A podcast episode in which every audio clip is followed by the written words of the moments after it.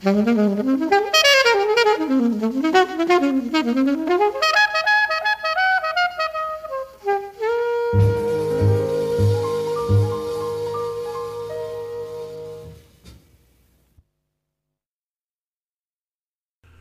are listening to WETF, the jazz station in South Bend, Indiana. My name is John Clark, and this is the Jazz Focus. Thank you very much for joining us again today.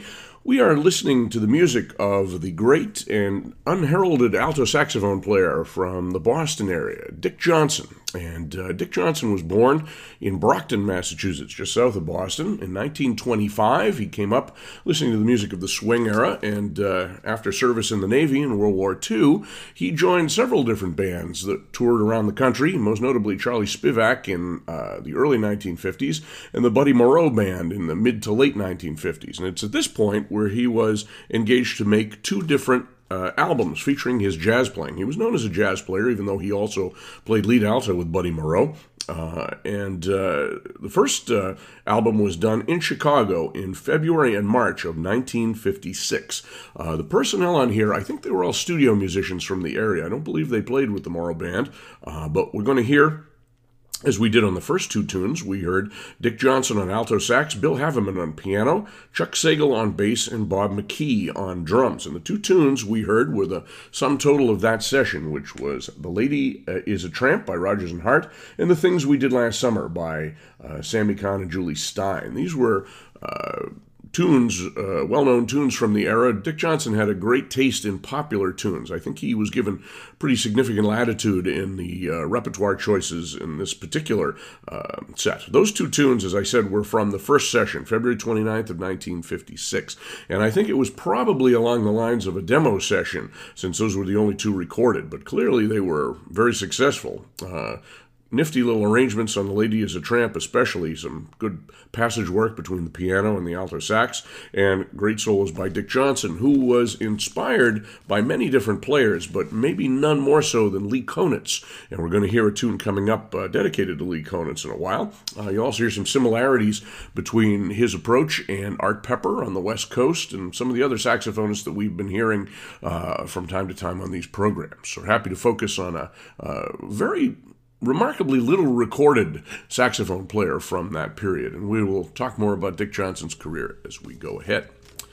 So we're going to jump to the second session done uh, for EmArcy. This is a, an album entitled Music for Swinging Moderns.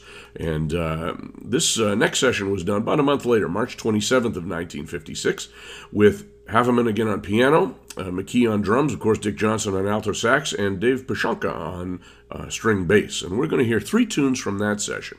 We're going to hear the Rodgers and Hammerstein tune, Honey Bun, kind of a lightweight uh, tune, I believe, from South Pacific. Then we're going to follow that up with the uh, ballad Stars Fell on Alabama, one of Dick Johnson's best recorded performances, I think, and finish that up with um, the tune by Bernier and Simon, Poinciana, made famous around that time by George Shearing. So those are our three tunes in the next set. The Dick Johnson Quartet doing Honey Bun, Stars Fell on Alabama, and Poinciana. So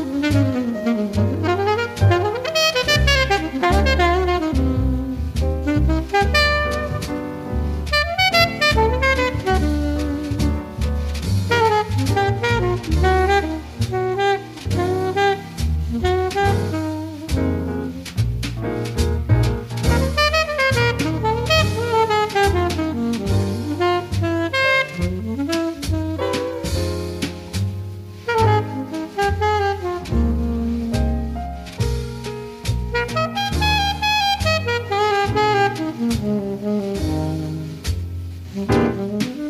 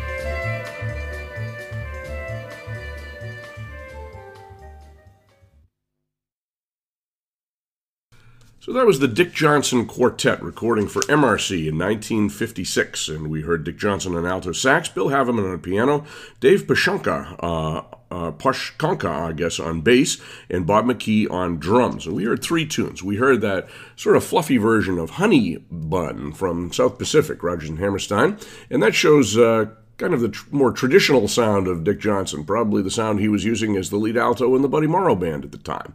As I said, he was playing regularly with Morrow and uh, was featured as a jazz soloist with that group. Uh, I don't believe any of the other musicians in this group were from that band. They were seemed to be studio musicians from Chicago. Most of them were from the Midwest, Cincinnati, Cleveland, so forth. Um, but they gelled quite nicely on this recording. And then we heard the really beautiful ballad performance of Stars Fell on Alabama. Uh, mostly Dick Johnson, a little piano in there as well, but he really had a way with a ballad. Beautiful sound, uh, lighter sound than you might associate with uh, ballad players like uh, Johnny Hodges, certainly, or even Benny Carter or Phil Woods, but still very effective. Then we finished up with that kind of clever little arrangement of Poinciana with some uh, sound manipulation at the beginning and the end, that little echo effect, which was nice. So Dick Johnson, as I said, was playing with the Morrow Orchestra at the time. Uh, in the 1960s, I believe he toured a little bit with Chico Hamilton and some other groups. He did some time occasionally with Stan Kenton's band, uh, but he returned to the Boston area and more or less spent the rest of his career using Boston and Brockton as a base and played with many, many local groups, uh, jazz groups, general business groups, big bands, what have you. Uh, he did not record a great deal. For a musician who is as well respected and well remembered as Dick Johnson, there are relatively few recordings of him playing, uh, especially during the 60s and 70s. He did come back in the late 70s to play with uh, his friend from Rhode Island, Dave McKenna, on piano. They did an album for Concord in the late 70s, and uh, by 1983, uh, Johnson had been selected hand selected by Artie Shaw to lead the Artie Shaw Ghost Band, although they didn't call it that at the time. Shaw was still alive and occasionally uh, toured with it and uh, introduced it and emceed. He didn't play, he hadn't played since the 1950s, but he felt Johnson was the best clarinet player uh, to play that style. We're not going to hear any of his clarinet playing on this podcast, but he was a very, very good player and also a very good flute player and played soprano and tenor sax on different recordings as well. So Johnson led that band until he passed away in 2010. They did quite a few tours and a couple of albums as well. So in 1957, he was given the opportunity to record an album for Riverside, which was a much more jazz oriented label, and uh, an interesting little group here. He is featured with his friend, as I mentioned, Dave McKenna from Rhode Island on piano. Both of them had played quite a few gigs in the early days. McKenna had gone to New York in the 1950s, was playing with Eddie Condon and also Gene Krupa and many other groups as well. Uh, he made his way back to New England uh, and uh, held forth in Boston at the Oak Room at Copley Plaza for many, many years, uh, as well as recording uh, for Concord and other um, uh, record labels with some of his various cohorts, including uh, Lou Colombo on trumpet, George Masso on trombone, and Dick Johnson on saxophones and clarinet. So, with the two of them, we have kind of an unlikely combination. Wilbur Ware on bass, better known for his association with Thelonious Monk for a while anyway, and Philly Joe Jones, who uh, played drums with many groups, most notably with the Miles Davis Quintet in the mid 50s for some of those classic albums that they did. So, these two musicians, who are African American, and Johnson and McKenna, who are New England uh, white players, on the paper make a kind of an unusual combination, but here it works very well. We're going to start out with a tune called Me and Dave, which uh, Johnson wrote in tribute to his friend, and they do some very uh, intricate interplay between piano and uh, saxophone here. You're going to hear some uh, very up tempo playing as well. Then we'll go on to a, another great ballad performance that uh, Johnson specialized in, The End of a Love Affair uh, by Edward Redding, and this is a tune that had a little bit of currency at the time, but wasn't uh, terribly well known. Then we're going to finish up with one of the very few, in fact, I think the only blues performance on either of these sessions. The Loop, another Dick Johnson tune, some very up tempo playing. Here's some great uh, solos all around in that case. So that's our set. Me and Dave, The End of a Love Affair, and The Loop, recorded by the Dick Johnson Quartet for Riverside Records in 1957.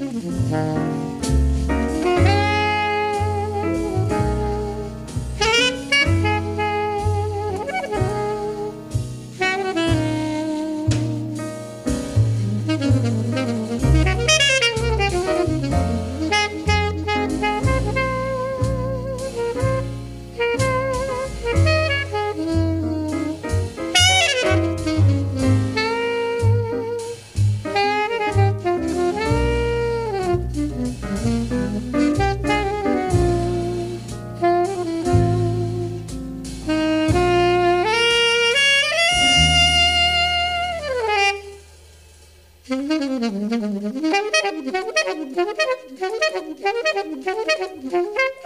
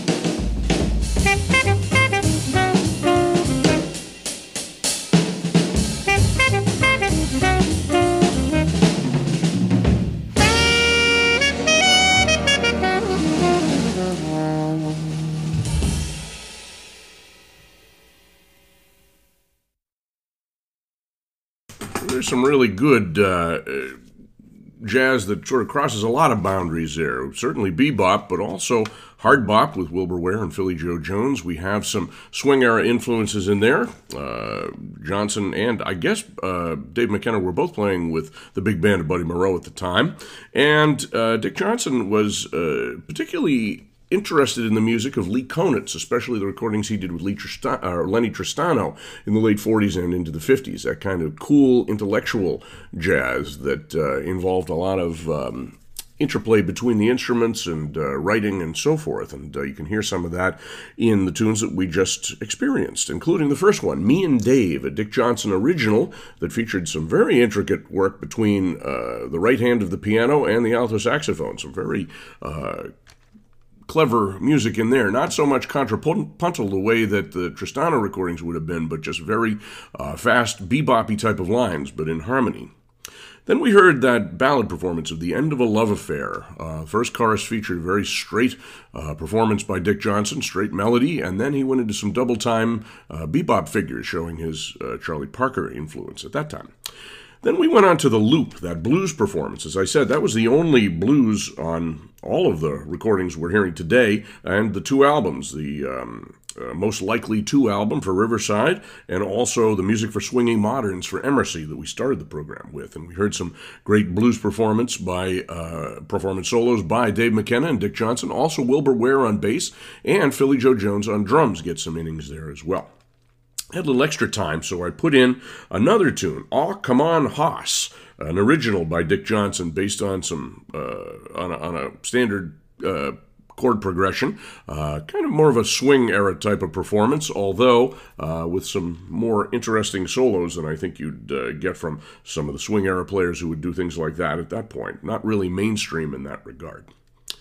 So I hope you've enjoyed this program. An underknown or, or an underrecorded, little known alto saxophone player from the Boston area who had some celebrity in the 1950s and was certainly a celebrity in his uh, native uh, area of New England, uh, Dick Johnson, great alto sax player in this case. Also, sometime we'll be hearing his clarinet playing, maybe his flute playing as well. So we can have two more tunes from that uh, most likely two album for Riverside. Beautiful ballad performance of it's So Peaceful in the Country by Alec Wilder. This was better known as a, a vocal tune by uh, Mildred Bailey, among others, also, I think, Frank Sinatra as well. And then we're going to finish off with another Dick Johnson original called Lee Antics. Uh, tribute again to Lee Konitz, featuring this band with Dick Johnson on alto, Dave McKenna on piano, Wilbur Ware on bass, and Philly Joe Jones on drums. You have been listening to WETF, the jazz station in South Bend, Indiana. My name is John Clark, and this is the Jazz Focus. Thank you for joining us, and hope you enjoy the rest of this program.